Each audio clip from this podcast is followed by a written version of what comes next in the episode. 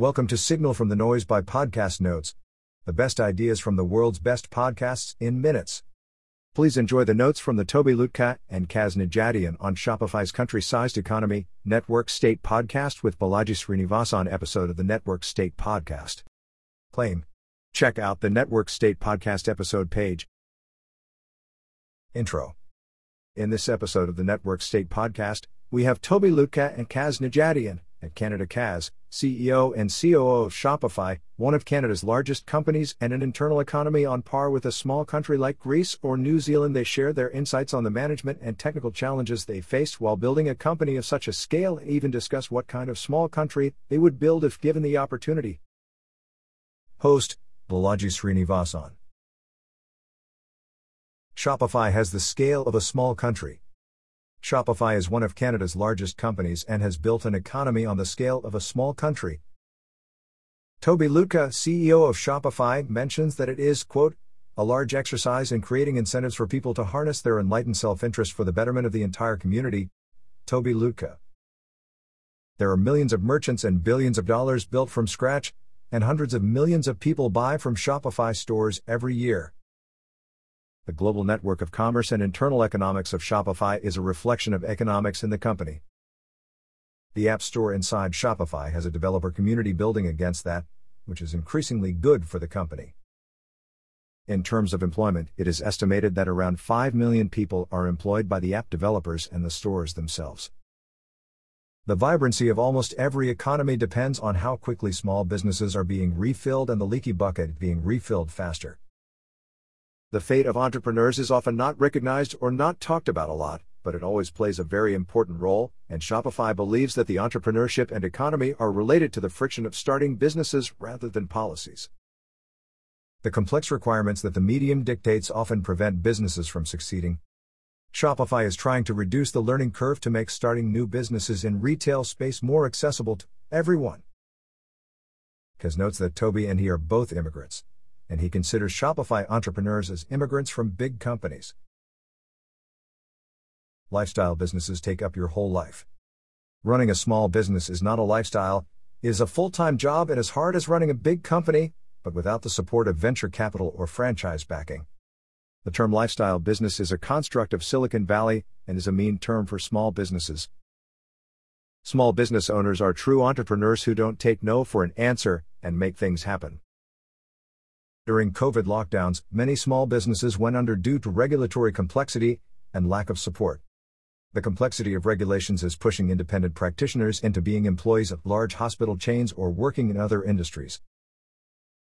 Shopify may be a synthesis of the thesis of wanting to start slash run a small business and the antithesis of regulatory complexity becoming a frictional cost.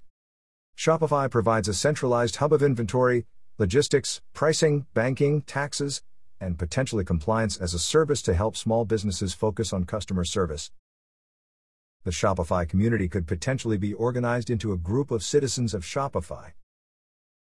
Balaji asks if there is cross pollination from the non zero sum mentality of tech into the SMB, small and medium sized businesses, community. Kaz talks about his experience as a tech founder while he was in Y Combinator, and how his mom is a Shopify merchant. He mentions that when he was in YC, Shopify merchants would build applications for each other and give them away for free, whereas a startup with a growth hack would never give them away. This is because the goal for Shopify merchants is to maximize the size of the DTC, direct to consumer, space and direct connections to customers. It is also the reason why they all love Shop Pay, a magical button on the internet that makes shopping easy, and want to be on the same side of the table against regulations that ban them from having one click checkout. Balaji asks about the regulatory barrier to one click checkout. Kaz explains that there was a patent pending for one click checkout for a very long time, and there are also regulations that require you to get audited every X month for your fault, as well as banking regulations that make entrepreneurship difficult. Toby adds that Germany actually has laws about checkout and regulatory requirements for how every button has to say certain words in the process. Balaji points out that these regulations can become obsolete and overspecified, and that crypto payments might not fit into those regulations. Kaz explains that for every $38 Shopify merchants make, Shopify makes $1 and that the goal is to accrue far more benefit to the community than Shopify takes.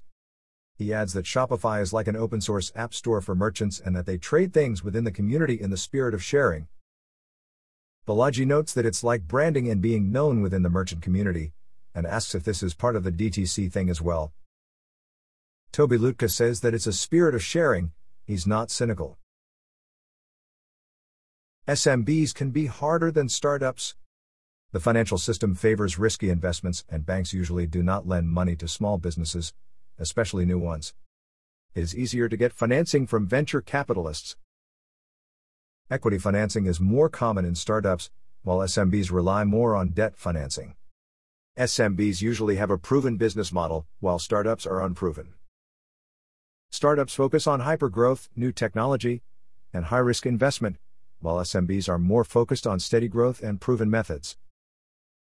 Production capital is difficult to obtain for small businesses, which makes it challenging for them to grow. Equity financing is a solution to this problem, but it is not easily available from banks. Established patterns for non equity financing are becoming increasingly difficult to access for SMBs. Shopify's funding arm, Shopify Capital, exists to fund SMB since banks do not lend money to small businesses. Small business loans usually require a personal guarantee, making them a terrible deal for small businesses. The underwriting engine for small business loans does not exist. Shopify allows small business owners to bypass the corporate barrier, which enables them to access funding and participate in the economy. Real lending to small businesses is an economy and society improving institution, but banks do not provide it. Small businesses, especially those that start on Shopify, can replicate these lending institutions within their own mini economy. Shopify could invest in its merchants. Balaji suggests the idea of a Shopify fund where successful merchants on the platform could invest a percentage to back and invest in the next expert Shopify merchant. He believes machine learning can be used to do better underwriting to pull straight margins out of Shopify's scale, as banks don't have a track record on the merchants like Shopify does. Shopify's decision to offer the platform for $29 is an underwriting decision, which is a long term bet. Balaji suggests moving the center of opinion within the community and policymaker community to realize the potential of building new cities and even new countries, which requires creating a new state from scratch. He defines tech policy as the blocking and tackling of the network state or startup city, which is the ultimate level of tech policy, allowing the determination of policy from scratch. Shopify's economy is on par with Greece or New Zealand. Shopify is on par with a small country in terms of economy. Its merchant population alone is somewhere between Latvia and Slovenia, and its GMV for Q3 was $47 billion, which annualized at $184 billion GMV. Comparing GMV to GDP, Shopify's economy is on the scale of Greece or New Zealand. Building something like Shopify is more than just setting up a storefront. Shopify now has a balanced product, which is a bank account, and a tax product that does better sales tax computation. Balaji suggests that, over time, Shopify could become like Intuit for small businesses, and the tax product could be optimized to give tips to people. Toby talks about incentive design and how Shopify is on the same side of the table as its customers. The company's biggest opportunity to grow is the success of the people on its platform. He believes that the most wonderful thing that Shopify can do is to help entrepreneurs save time by taking care of complex tasks, such as taxes and logistics, so that they can focus on growing their businesses. Money, time, risk, attention. Balaji discusses the idea of attention, noting that it is a common topic of discussion and context switching is often mentioned in this context. He references a meme with four levels of the brain, Galaxy Brain meme, which illustrates the constraint on a business. The levels in order are money, time, risk, and attention, with money and time being obvious constraints. Balaji suggests that risk and attention could be inverted, and that budget allocation differs between big and small companies, with big companies having a risk budget and small companies focusing on attention. He notes that being able to automate a process by clicking is a huge time and attention savings. Is all retail a form of arbitrage? Toby agrees with Balaji's thought that running a retail outlet offline involves arbitrage, i.e., buying goods at wholesale prices and marking them up for a profit when selling them to customers. Moving a retail store online via Shopify, Uber Eats, or similar platforms can simplify the arbitrage process by providing more analytics, allowing for multiple storefronts, and enabling quick changes to brand and signage. This shift to e commerce reduces the physicality of the arbitrage process and can even lead to dropping shipping, where the seller doesn't hold inventory and orders are executed only when the customer places them. However, Toby believes that purely utilitarian or economic goods are not enough to sustain a business and that the best products are those that build communities. He gives the example of Supreme, a company that has built a close community around its products through branding and storytelling. Kaz disagrees with this view, saying that people have historically traveled long distances to acquire things they want, not just things they need. He cites the example of a fossilized trader found in the Alps, who was carrying items such as makeup and other non essential goods. Balaji adds to this by saying that people are willing to travel far for things they want, but only for those things that are truly unique and not easily found elsewhere. Toby agrees and adds that the internet has made it easier for businesses to find and cultivate their niche markets, building a community of true fans around a product or service. He mentions Allbirds as an example of a company that has built a product at the intersection of interests, in this case, creating great shoes that are also sustainably made. The history of the corporation informs the development of smart contracts. Balaji expresses his love for learning about the history of corporations and how it is applied in current times, especially as new institutions are being created, such as with the advent of cryptocurrency and smart contracts. He notes that corporations are social abstractions and how they emerged in a messy way, similar to how smart contracts are created through tinkering and improving over time. Kaz mentions that people misunderstand how things are created and that tinkering is important in building and improving something over time. He compares tinkering to the creation of the British Commonwealth French Civil Code. Cryptocurrencies and smart contracts allow you to see the history of change, which is just as important as knowing the state. Toby agrees with this and says that studying crypto has made him realize that things he once treated as constants are more interesting than he thought. The examples he gives are the concept of ownership and dividing ownership of a thing into separate aspects, such as the utilitarian value and status of something. He owns NFTs and mentions how the right of ownership and the utilitarian value of the object are separate, which is something that was not possible in the physical world.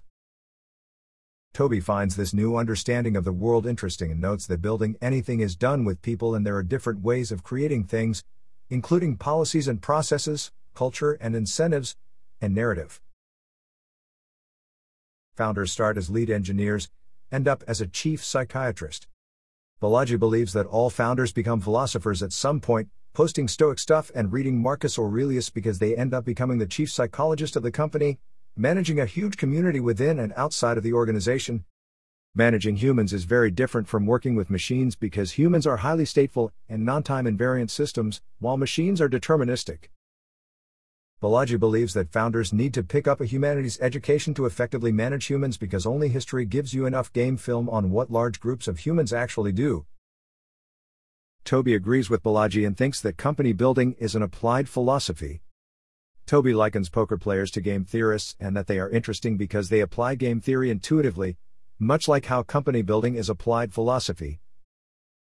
Toby mentions that when analyzing Go and poker players, it was found that the visual cortex of their brains lit up, which is a big part of the energy budget of the brain. Aesthetics is the only way that the visual cortex can communicate with the reasoning brain. Balaji agrees with Toby and adds that other computations are like this, including the complicated social computations that people make when saying things like, oh, O will be happy if C does D with E, which is like a graph theoretic thing. Balaji wonders if there is a graph engine for those who are good socially, similar to the visual cortex for those who are good at visual computation. Shopify is not just technology but community. Balaji and Toby discuss the relationship between selling arbitrage and community. They agree that both selling and community building are important, but note that those who focus only on arbitrage are not invested in the long term future of the project. They also discuss the value of community in cryptocurrency, which can give a currency value even if the rest of the world doesn't value it. Toby talks about the difficulty of communicating important messages in a company. He notes that the communication packet size is small and that everything must be packaged into a fortune cookie for ease of dissemination. As companies grow, words must be chosen carefully to ensure that the right message is communicated.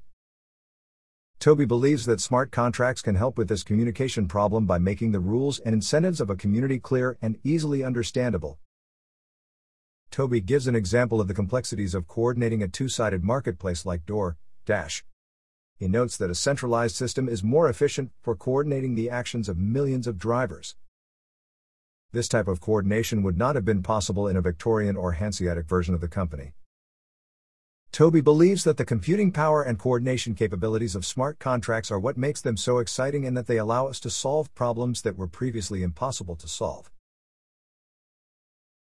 The concept of computational context. Communication has risen, and average context has dropped as a result. When a tweet goes viral, it often goes to a group of people who have no context, besides those characters of note. A statement that makes sense to an executive with lots of context will be perceived differently by someone who just joined, a merchant, or someone who sees it online. To solve this problem, Balaji proposes smart contracts and NFTs. NFTs can be used as badges to limit post visibility to certain groups of people who meet certain conditions. Fine grained conditional queries can be used to limit access to a post or offer feedback to only those who meet certain criteria. NFTs can be used as little markers to show completion or demonstrate ownership of a particular entity. NFT gating is valuable for status and internet accessibility in subcommunities. To make NFTs mainstream, they need to be bridged to the physical world. The use of the term wallet in the crypto ecosystem was a genius idea because most of the use of a wallet these days is in the context of station carts that allow people to operate vehicles and other things degrees are a really slow way of getting an attestation that you are the kind of person who can complete a habit or task. Other people can run a fortune cookie quality smart contract to attest that you can complete a certain task, and you can then use that as evidence for a job or some other opportunity. Shopify as a dashboard for the global economy. Shopify has a long history of prices across many different kinds of merchants. Balaji suggested putting up a Shopify stats dashboard which could be a source of shadow statistics. The dashboard could show graphs of aggregate stats or individual items that people could use to compare their basket of goods. Toby liked the idea and said they have such stats and it would be a super cool thing to do. Toby mentioned that Shopify is a brand behind the brand and that they are at a stage where they can start thinking about more representative, larger things. Toby said there is certainly demand for a dashboard and suggested creating one for Black Friday or Cyber Monday to start. He also noted that Shopify shares a real time dashboard for sales per minute. Atoms are so much more complex than bits. Balaji Srinivasan makes an analogy between PIP and shipping. The physical shipping aspect of commerce is much more complicated than just an SYN ACK process in TCP. Toby agrees, adding that there are five stages of grief related to how much more complicated atoms have in bytes. Balaji suggests that atoms have many continuous failure modes while digital things tend to fall into buckets to a greater extent. Balaji introduces the concept of generalizing and how it's like printing things out. Everything happens in the digital world first, and you hit print and it comes out in the physical world. Examples of robots that grow food on farms and delivery robots that bring packages to your home. Balaji suggests that you could build a robotic Shopify economy globally, but you could build it in a neighborhood. Shopify would probably provide the demand liquidity for the people who want to build a neighborhood freely additive printing. Kaz notes that it's not Shopify's job to take over every aspect of the world, but rather to make commerce easier for entrepreneurs and developers. Balaji suggests that a drone delivery startup could reach out to Kaz at Shopify to create APIs that make it easier to integrate with Shopify balancing centralized versus decentralized at Shopify. Balaji asked about the balance between centralized and decentralized systems in an economy, and notes that they are often portrayed as completely antithetical, but a balance between the two can be useful. Toby responds by noting that definitions of centralized and decentralized can vary and often lead to fights over semantics.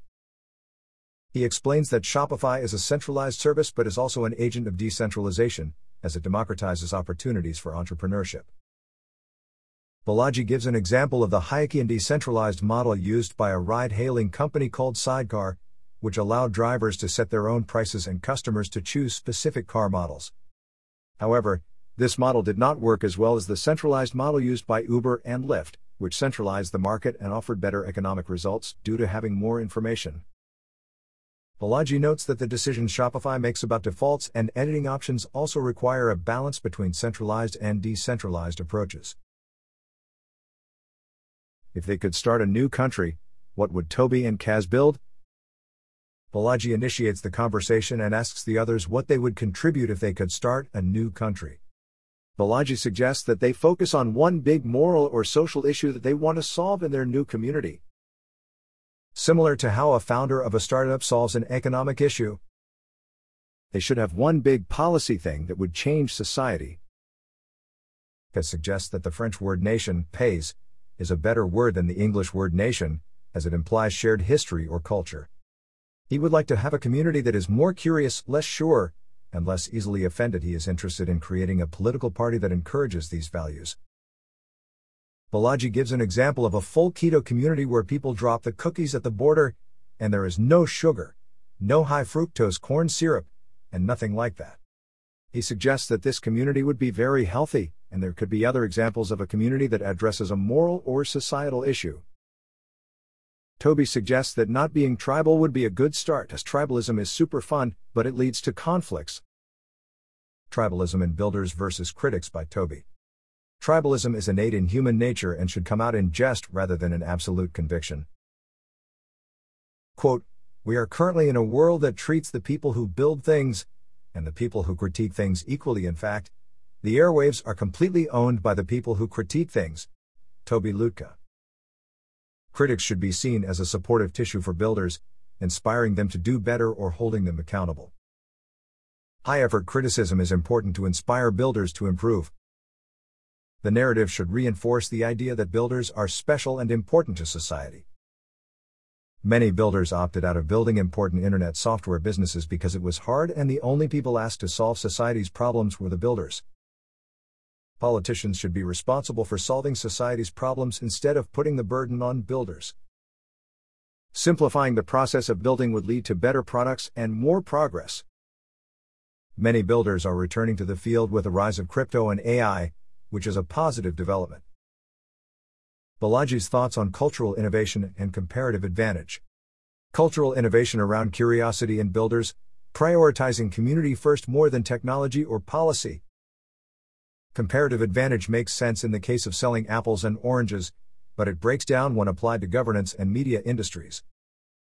Outsourcing governance and media to people who are bad at it leads to irrational decisions the doctrine of comparative advantage breaks down in these industries. The naive optimism of builders to just focus on building is not enough, one must also be prepared to defend their creations. Tech interlopers are often disliked by establishment media and corporations, which are often owned by nepotistic families with old money. The conflict between new and old money can be seen in many historical conflicts. Critics often seek to take from builders through criticism, which can result in apologies and reparation. Criticism is low capital expenditure and can result in backtracking and financial loss for builders. Similar to how patent lawyers can use their power to exploit builders. Kazan working at Shopify and Toby's parting thoughts.